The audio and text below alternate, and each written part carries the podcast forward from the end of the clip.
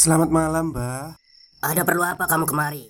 Eh, saya pengen punya podcast, Mbak. Biar pacar saya makin cinta sama saya.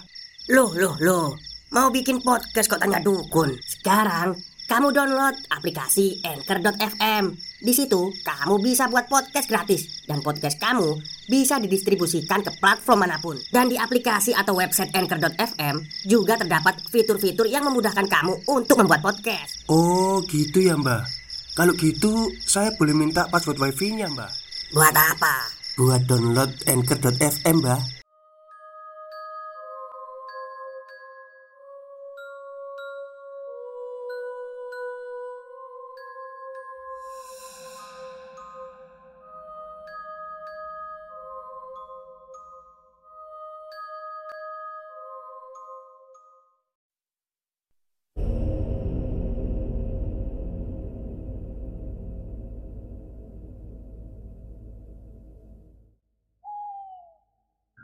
Assalamualaikum warahmatullahi wabarakatuh. Halo semuanya, jumpa lagi dengan saya Chow Sing Sing, kurator dari Podcast Horror Night Story.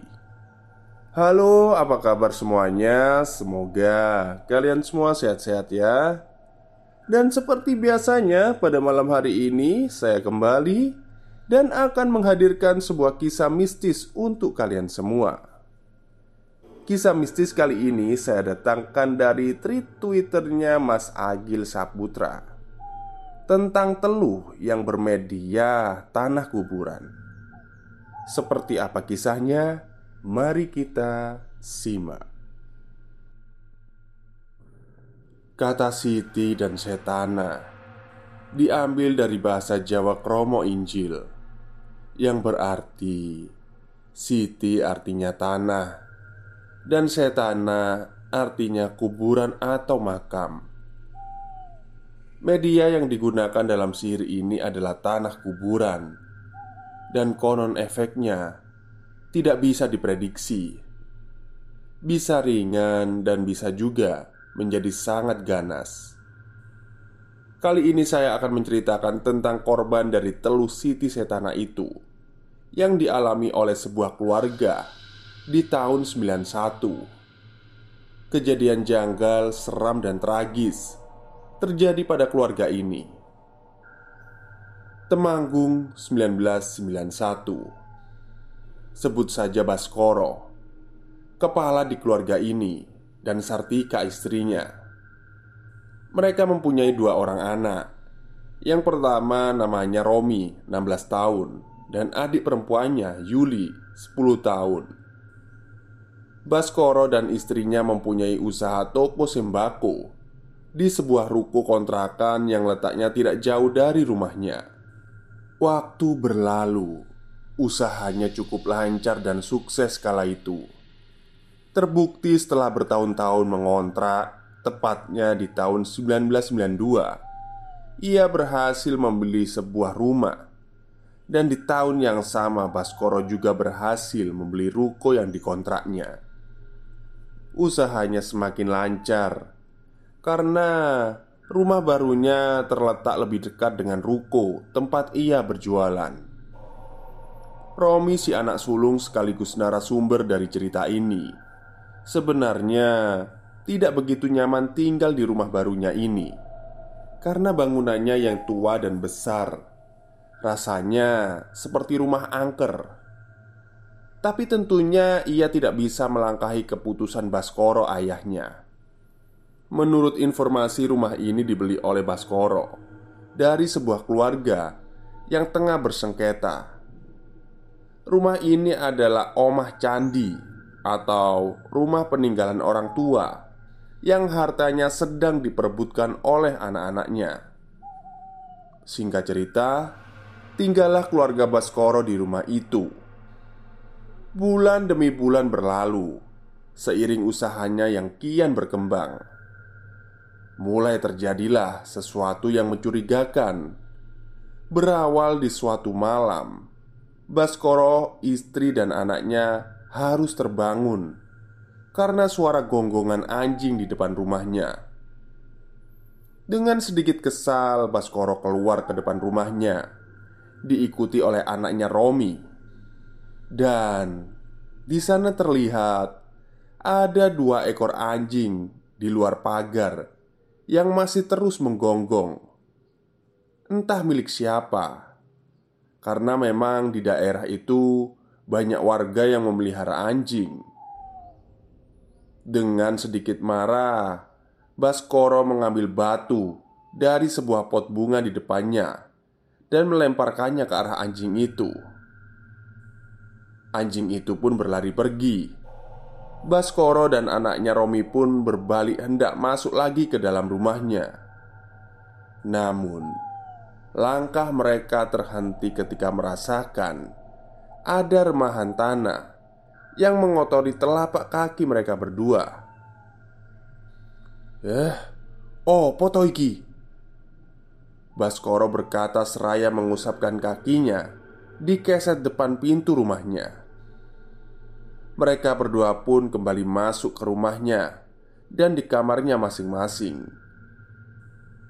Dan beberapa saat kemudian terjadi sesuatu yang kali ini dialami oleh Romi. Entah kenapa, malam itu Romi menjadi agak gelisah mengingat dua anjing yang melolong di depan rumahnya tadi. Beberapa kali dia tertidur tapi selalu terbangun. Sampai akhirnya Romi benar-benar terlelap dan bermimpi. Dalam mimpinya, dia didatangi oleh sosok kakek tua. Rambutnya digulung ke atas, wajahnya biru memar, dan matanya melotot. Dalam mimpinya, sosok kakek tua itu seperti marah dan memegangi pundak Romi. Sosok itu pun mulai meraba-raba sekujur tubuhnya. Semakin merendah dan merendah Hingga akhirnya berhenti di kaki Romi. Seketika itu Romi terbangun dari mimpinya Tapi dia tidak bisa bergerak. Dia mengalami tindihan. Dia juga merasakan seperti ada sesuatu yang basah Menggulir di telapak kakinya Romi berdoa seraya mengumpulkan tenaga untuk menggerakkan tubuhnya ini. Dia sudah mencoba berteriak sekencang mungkin, tapi yang keluar dari mulutnya hanyalah desahan-desahan. Sampai akhirnya dia berhasil menggerakkan kepalanya. Matanya pun langsung menuju ke kakinya, dan apa yang dia lihat sungguh menyeramkan. Karena ada sosok kakek tua yang ia lihat dalam mimpinya. Kini kakek tua itu tengah menjilat-jilat telapak kakinya. Sembari sesaat Mata dari sosok itu menatap ke arah Romi Yang kini tengah ketakutan. Ia benar-benar merasakan jilatan basah dari sosok itu Romi pun memalingkan pandangannya. Sekarang ia benar-benar tersadar.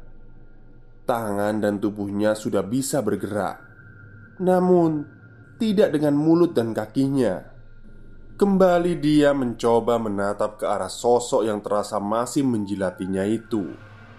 Ternyata ada dua tangan hitam yang sedang memegangi kakinya. Romi pun kembali memalingkan pandangannya dan memejamkan matanya, seraya terus berdoa dalam hati sampai akhirnya jilatan itu tak lagi terasa. Romi seketika langsung menarik kakinya dan berlari keluar dari kamarnya. Namun, ketika hendak menuju kamar orang tuanya, Langkahnya terhenti kaku saat melihat sosok yang tengah berdiri di atas meja makannya. Sosoknya mirip anak lelaki kecil yang bertelanjang dada dengan kain sarung lusuh yang menyelempang di pundaknya. Sosok itu terus memandangi Romi yang ketakutan. Tubuhnya sulit untuk digerakkan. Perlahan, Sosok anak kecil itu pun turun dari meja makan dan berjalan ke arah Romi, seraya mengacungkan jari telunjuknya. Sosok itu semakin mendekat. Tubuh Romi terasa lemas dan seketika pandangannya menjadi gelap. Romi pun pingsan dan terbangun keesokan harinya. Ibunya yang bingung mendapati anaknya tidur di lantai bertanya kepada Romi. Dia pun menjelaskan apa yang dia alami semalam dengan wajahnya yang nampak masih pucat. Dan kemudian Romi sakit hari itu. Romi yang sakit akhirnya tidak masuk ke sekolah. Singkat cerita, pagi berjalan seperti biasa. Baskoro sang ayah mengantar Yuli berangkat ke sekolah dan setelah itu langsung ke toko. Sementara sang ibu menunggui Romi yang sakit di rumah. Singkat cerita kira-kira pukul 11 siang Sang ibu keluar dari kamar setelah tahu Romi tengah tertidur pulas Ia hendak menyapu Sedari pagi dia belum sempat beberes rumah Karena sibuk mengurus keluarganya Sang ibu mulai menyapu ruangan demi ruangan Namun Dia heran Ketika masuk ke dalam kamar Romi, di lantainya banyak ditemukan bercak-bercak tanah basah. Baunya wangi tapi agak aneh. Ia segera keluar, mengambil alat pel dan hendak membersihkannya. Namun, ketika ia sampai di kamar, bercak itu seketika hilang tak berbekas. Dia heran dan langsung memeriksa tangannya yang tadi sempat menyentuh bercak itu. Dan benar saja, masih ada bekas tanah kecoklatan dan bau wangi di jari telunjuknya. Dan pada saat yang bersamaan, seketika tengkuknya terasa dingin, seakan-akan ada seseorang yang meniupnya. Sang ibu langsung bergegas keluar dari ruangan itu dan menenangkan dirinya di dapur. Sambil meminum air putih Dia berpikir Ada apa gerangan yang terjadi Dan lamunannya itu terhenti oleh suara orang Yang masuk ke rumahnya Nampaknya itu adalah Baskoro suaminya Yang langsung menuju meja makan. Namun Beberapa saat kemudian Baskoro memanggil Sartika istrinya. Bu, bu, ke sini. Ini nasinya kok sudah berbau ya? Kata dia agak kesal. Setelah diperiksa Memang benar nasinya sudah bau dan agak berlendir Kok bisa ya bu? Padahal ini beras mahal loh Kata Baskoro kepada istrinya Baskoro pun memanggil Supri supirnya Yang tengah merokok di teras depan rumahnya Untuk membeli nasi bungkus di warung, sekalian menjemput Yuli di sekolah. Namun, ketika Supri hendak berangkat, tiba-tiba saja dia berteriak. Baskoro dan istrinya sontak langsung keluar dan memeriksa. "Ada ular, Pak, besar di dalam mobil," kata Supri dengan wajah takut. Baskoro yang penasaran langsung memeriksa dari luar. Dan benar saja, ada ular weling yang tengah melingkar di kursi depan bagian penumpang. Baskoro segera menyuruh Supri untuk berangkat dengan sepeda motor saja. Sementara dia memanggil warga sekitar untuk membantu menengani ular ini. Dan Sartika istrinya yang ketakutan terlihat menjauh dari mobil itu. Singkat cerita datanglah beberapa warga yang membantu Tapi Ketika dilihat Ternyata ular itu sudah tidak ada Sartika Istri Baskoro Sebagai orang yang satu-satunya sedari tadi berada di sekitar mobil, mengaku tidak tahu ke mana ular itu pergi. Jangan-jangan masuk di balik-balik kursi mobil, kata salah satu warga. Akhirnya, dengan dibantu beberapa warga, dibukalah kursi kemudi mobil itu, dan anehnya, bersamaan dengan kursi yang dibuka, berguguran juga remahan tanah yang cukup banyak. Baskoro dan salah satu warga awalnya tidak mempedulikan itu dan fokus untuk mencari ular yang diduga masuk. Sampai akhirnya mereka menyadari ada bau wangian yang aneh dari tanah yang berguguran itu. Begitu juga dengan ular itu yang setelah dicari-cari juga tidak ketemu. Sartika istri Baskoro yang tadi turut menyaksikan dan mendekat serta mencium bau itu langsung teringat kejadian beberapa saat tadi di kamar Romi. Namun, ia memilih diam saja sampai akhirnya setelah warga pulang, barulah ia bercerita kepada Baskoro tentang kejadian tadi. Istrinya mulai menghubung-hubungkan itu dengan cerita Romi tentang apa yang ia alami semalam. Namun di sini Baskoro tampak menampik dan seperti mewajarkan hal itu. Singkat cerita, hari pun berlalu. Tidak ada hal janggal yang terjadi. Kira-kira tujuh hari terakhir ini, Romi juga terlihat sudah sembuh dari sakitnya dan sudah mulai beraktivitas seperti biasanya. Sampai di suatu malam, terjadi lagi hal yang menyeramkan yang mereka alami secara bersamaan. Malam itu mungkin belum terlalu larut. Romi, ayah, dan ibunya masih terjaga. Hanya Yuli, si bungsu yang terlihat sudah terlelap dalam tidurnya. Tiba-tiba saja terdengar suara lolongan anjing di depan rumah, dan kali ini terasa lebih bising. Seketika Romi mengingat kejadian tempo hari karena mendengar suara itu Nyalinya menciut Ia merapatkan jarak duduknya ke tubuh ibunya. Sementara Baskoro sang ayah Yang hendak memeriksa keluar Dicegah oleh Sartika istrinya. Baskoro kesal dan sempat memaksa untuk tetap keluar rumah. Namun dia urung ketika suara lolongan anjing itu berhenti. Mereka bertiga pun kembali duduk, dan beberapa saat kemudian pintu rumah mereka diketuk. Ini cukup aneh. Pasalnya, untuk seseorang yang bisa sampai ke depan rumah, dia harus melewati pagar terlebih dahulu.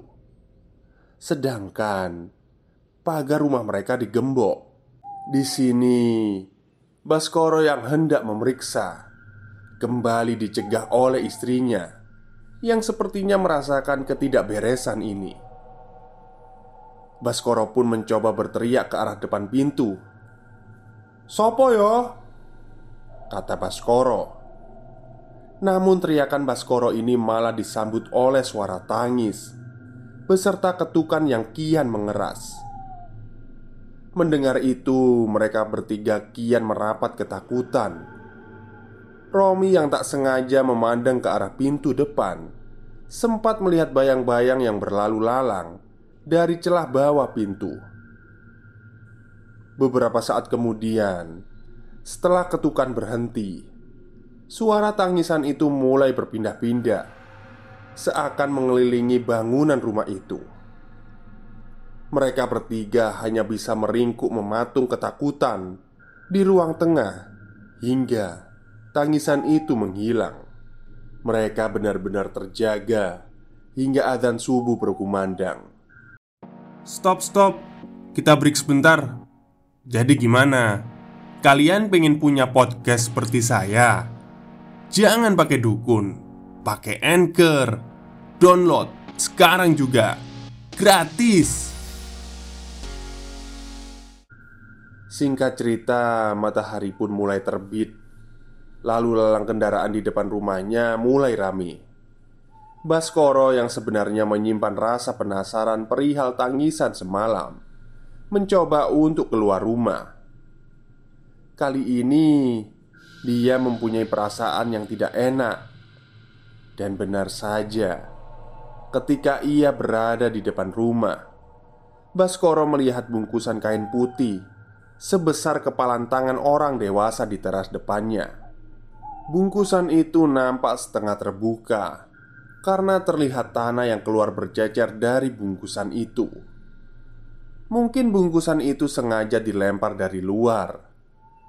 Dari sini, Baskoro mulai merasa ada yang sedang mempermainkan keluarganya. Baskoro tak berani menyentuh bungkusan itu. Ia segera masuk kembali ke dalam rumah. Terlihat kini suasana yang pasti aneh. Romi anaknya dan Sartika istrinya Nampak dia melamun menahan kantuk. Sepertinya mereka semua masih trauma dengan kejadian semalam. Meski begitu, Baskoro tetap mencoba tenang. Ia tetap beraktivitas seperti biasanya Mengantar anak-anaknya ke sekolah dan pergi ke toko. Singkat cerita sesampainya Baskoro di tempat usahanya.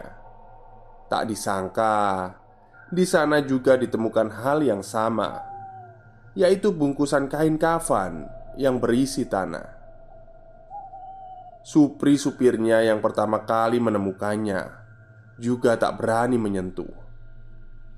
Sebut saja Pak Wahono, salah satu kuli panggul di situ, menghampiri Supri dan Baskoro yang tengah mengamati bungkusan itu. Wah, boten beres niku pak Kata Pak Wahono kepada Supri. Pak Wahono ini sepertinya memang sedikit tahu tentang hal-hal seperti ini. Setelah itu Dengan percaya diri Pak Wahono pun membuka bungkusan itu. Diikuti dengan beberapa orang Yang makin berkerumun ingin melihat hal itu.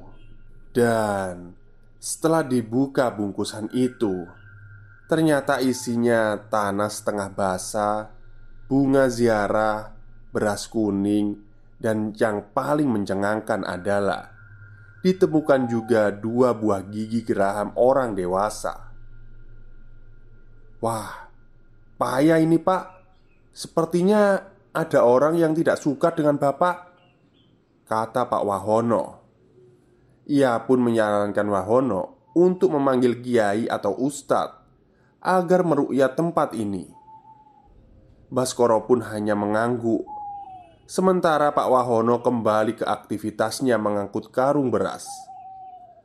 Dan Selang beberapa lama Hal naas pun terjadi.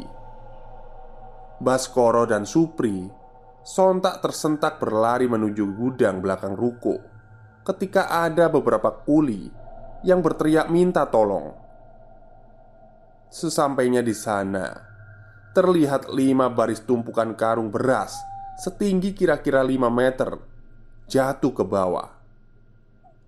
Salah satu pekerja juga terus saja berteriak menyebut nama Pak Wahono. Ternyata Pak Wahono yang tertimpa tumpukan itu. Mereka semua berjibaku mengangkat karung beras yang menutupi tubuh Pak Wahono itu satu persatu. Harusnya kejadian ini tidak fatal karena barang yang menimpanya itu lunak. Tapi setelah semua karung berhasil diangkat, terlihat Pak Wahono tak bisa bergerak. Meski matanya masih terbuka, Pak Wahono sama sekali tak merespon panggilan orang-orang di sekitarnya. Ia terlihat hanya tengkurap dengan wajah menghadap ke sebelah kanan. Supri yang mendekat ingin mengangkatnya Langsung dia dicegah oleh Baskoro Ia takut bila ada cedera fatal di tubuh Pak Wahono Ia pun segera memanggil petugas medis Dan Setelah ditangani, benar saja Pak Wahono mengalami retak tulang leher. Entah ini ada hubungannya atau tidak dengan semua ini. Yang jelas, hal naas ini terjadi dan dialami oleh Pak Wahono. Orang yang pertama berani membuka bungkusan itu. Setelah kejadian itu, Pak Wahono harus pensiun dari pekerjaannya Baskoro mulai merasa ini harus dihentikan. Ia mulai mencari seseorang yang bisa mengatasi hal ini. Namun, semua tempat menemui jalan buntu ketika para orang pintar yang ditemuinya hanya menyarankan untuk membersihkan saja tanah-tanah itu tanpa memberitahu solusi yang tuntas. Di sini Baskoro juga mengetahui bahwa ia sedang dipermainkan oleh Telu Siti Sitana atau santet tanah kuburan. Gangguan itu terus saja terjadi dari penampakan-penampakan yang ada di rumahnya hingga kini mulai merambah ke tempat usahanya. Ada satu kesaksian juga dari salah satu tengkulak langganan di toko sembakonya yang terpaksa pindah tak lagi membeli dagangan Baskoro karena dia bersumpah mengaku sudah seminggu ini toko Baskoro tutup. Padahal Baskoro merasa sama sekali tak menutupnya. Yang ia heran, memang dalam seminggu itu tokonya sangat sepi. Hanya ada beberapa pengecer saja yang datang membeli. Kejanggalan demi kejanggalan mulai membuat Baskoro resah dan uring-uringan. Menurut Romi anaknya Ada sekitar dua bulan ini Sifat ayahnya berubah Dia selalu emosi. Romi juga sering mendapati ayahnya Sering bertengkar dengan ibunya. Entah apa yang diselisihkan. Yang jelas Suasana rumah kini menjadi tidak enak. Seiring dengan itu, Romi pun kembali mengalami kejadian seram yang menakutkan.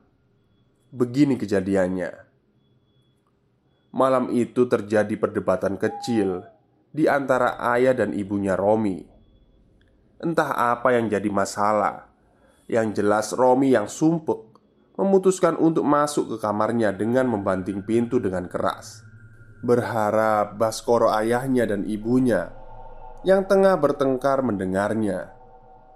Dan itu cukup berhasil ketika mereka mendengar bantingan pintu dari Romi. Seketika mereka melirikan suara pertengkarannya.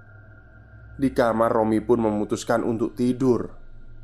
Dia pun mulai terlelap tapi di tengah malam ia harus terbangun karena perutnya terasa mulas. Namun ketika itu dia takut untuk ke kamar mandi. Dia sudah mencoba menahannya, tapi sepertinya sudah di ujung tanduk. Akhirnya Romi mulai mengubur dalam-dalam rasa takutnya. Ia memutuskan untuk berlari kecil menuju kamar mandi, menembus gelapnya ruangan demi ruangan yang ia lalui. Saat hampir sampai di kamar mandi, tepatnya di ujung ruangan dapur, Romi mencium bau wangi aneh itu lagi. Namun, perutnya memaksa untuk tak mempedulikannya. Dia pun mulai mendorong pintu kamar mandi, walau ia menyadari seperti ada seseorang yang berada di belakangnya. Tapi ketika pintu dibuka, Romi hanya tertegun. Seketika, rasa mulas di dalam perutnya itu sirna karena di dalam bak kamar mandi Romi melihat kepala seorang wanita Lengkap dengan sorot matanya Yang memandang ke arah Romi. Romi terpaku Tidak bisa bergerak melihat hal itu. Dan perlahan Sosok itu mulai keluar dari bak mandi Dan memunculkan sebagian tubuhnya. Terdengar suara pekikan dari mulutnya Sambil merangkak keluar dari bak Melihat itu, Romi dengan sekuat tenaga memundurkan langkahnya perlahan-lahan. Meski terasa berat, tapi itu berhasil. Dia menjauhkan posisinya dari kamar mandi itu, walaupun ia harus roboh di antara ruangan tengah dan dapur karena dia tersandung kakinya sendiri. Pandangannya masih waspada Barangkali sosok itu masih berjalan mengejarnya, dan benar saja, Romi kembali melihat sosok itu berjalan dengan kaku. Terlihat rambutnya yang panjang dan bajunya yang coklat lusuh. Sosok itu berjalan di depan Romi tanpa menoleh dan hilang menembus tembok dapur. Seketika puncak ketakutannya terpecah oleh suara jeritan dari kamar ayah dan ibunya. Suara itu adalah suara Yuli adiknya. Entah apa yang terjadi. Romi yang tak mau ambil pusing langsung berlari menuju kamarnya dan bersembunyi di balik selimut. Sampai akhirnya esok hari pun tiba. Yuli adiknya sakit. Ia demam tinggi.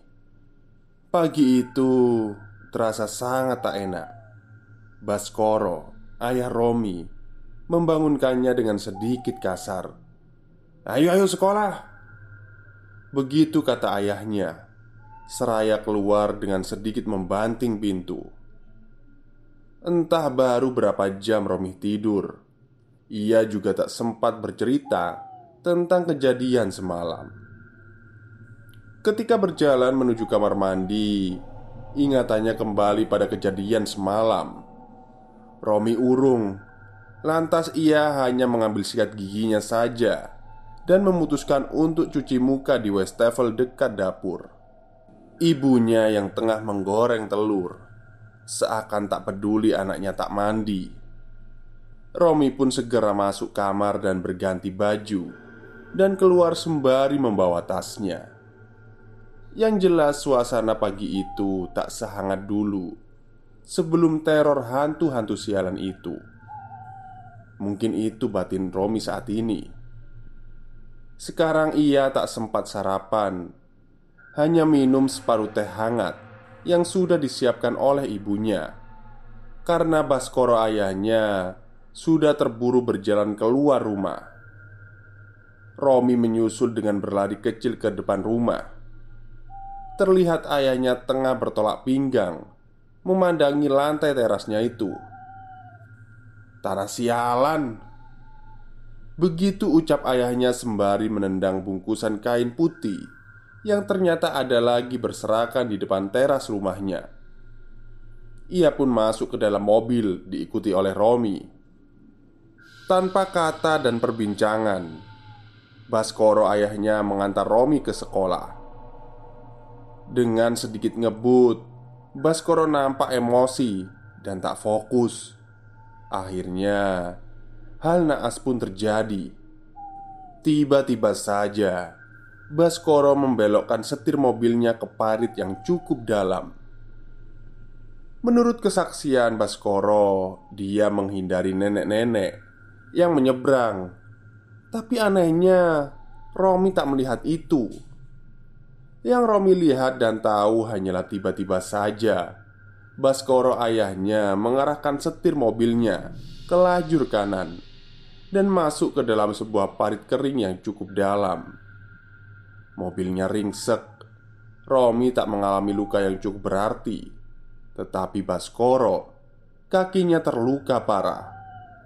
Tulang keringnya patah sampai mencuat keluar Singkat cerita, kecelakaan ini membuat Baskoro sadar bahwa kekuatan tak kasat mata yang tengah mengganggu keluarganya ini tak main-main. Terlebih lagi, ia juga sempat dilihatkan berbagai penampakan ketika ia sedang dirawat di rumah sakit. Hal ini membuatnya tidak betah dan memaksa untuk pulang. Hikmahnya, di rumah Sartika istrinya merawatnya dengan telaten dan membuat kembali suasana rumah tangganya hangat. Setelah merangkai kejanggalan demi kejanggalan yang selama ini terjadi, akhirnya hal ini dapat ditangani dengan serius. Ketika ada pengasuh pondok pesantren di daerah dekat toko Baskoro, ternyata selama ini dia mengamati apa yang terjadi. Dengan sukarela, beliau beserta santri-santrinya bermujahadah dan merukyat toko serta rumah Baskoro. Dan di sini, keluarga Baskoro melihat sendiri, ternyata Teluh Siti Setana yang menyerang keluarganya memang tidak main-main. Karena tanah wangi yang diduga sebagai media itu ditemukan di berbagai tempat yang benar-benar tidak terduga.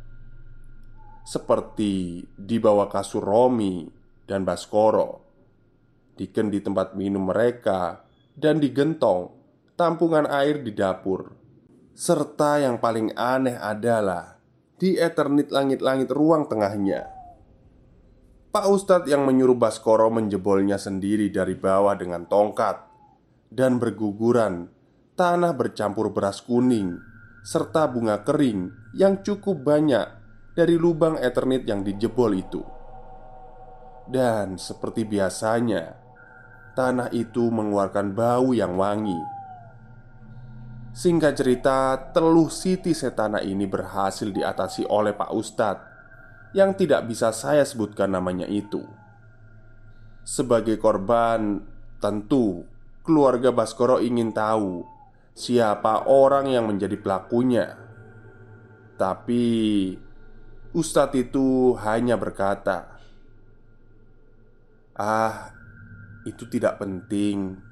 Yang jelas, Tuhan tidak pernah tidur. Biarkan Tuhan yang membalas dengan caranya sendiri. Beliau juga berkata, "Kalau saya mengatakan siapa pelaku sihir ini, sama saja saya yang menabur benih dendam kepada panjenengan." Kata Pak Ustadz sembari menunjuk Baskoro yang sedang di atas kursi roda. Begitulah santet Siti Setana ini berakhir Mungkin kalau tak segera ditangani Ceritanya akan sangat berbeda Bahkan tidak menutup kemungkinan Akan terjadi hal yang sangat buruk lagi Baskoro sempat menjalani operasi untuk keenam kalinya. Dan sekarang beliau dan keluarga Alhamdulillah masih sehat dan bahagia. Toko sembakonya juga masih berjalan. Dan kini Romi si narasumber ikut andil di dalamnya Walau mungkin ada fase pasang surut yang harus dilalui.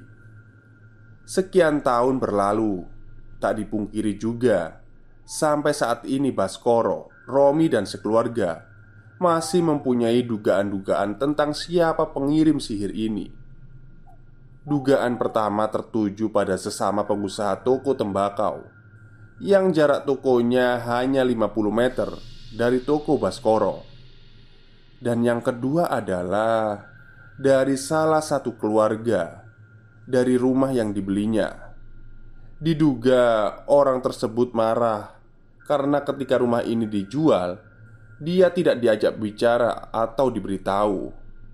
Dan itu diperkuat ketika empat hari setelah Baskoro melunasi rumah itu. Orang itu datang dan ingin membatalkan proses jual beli Yang surat tanahnya sudah terlanjur dibalik nama atas nama Baskoro. Tapi begitulah Itu cuma sebatas dugaan Tentang siapa sebenarnya pengirim teluh ini Keluarga Baskoro tak tahu pasti Sekian cerita tentang teluh Siti Setana Semoga ada pelajaran yang bisa kita petik dari cerita ini. Sampai jumpa di cerita-cerita yang lain. Salam.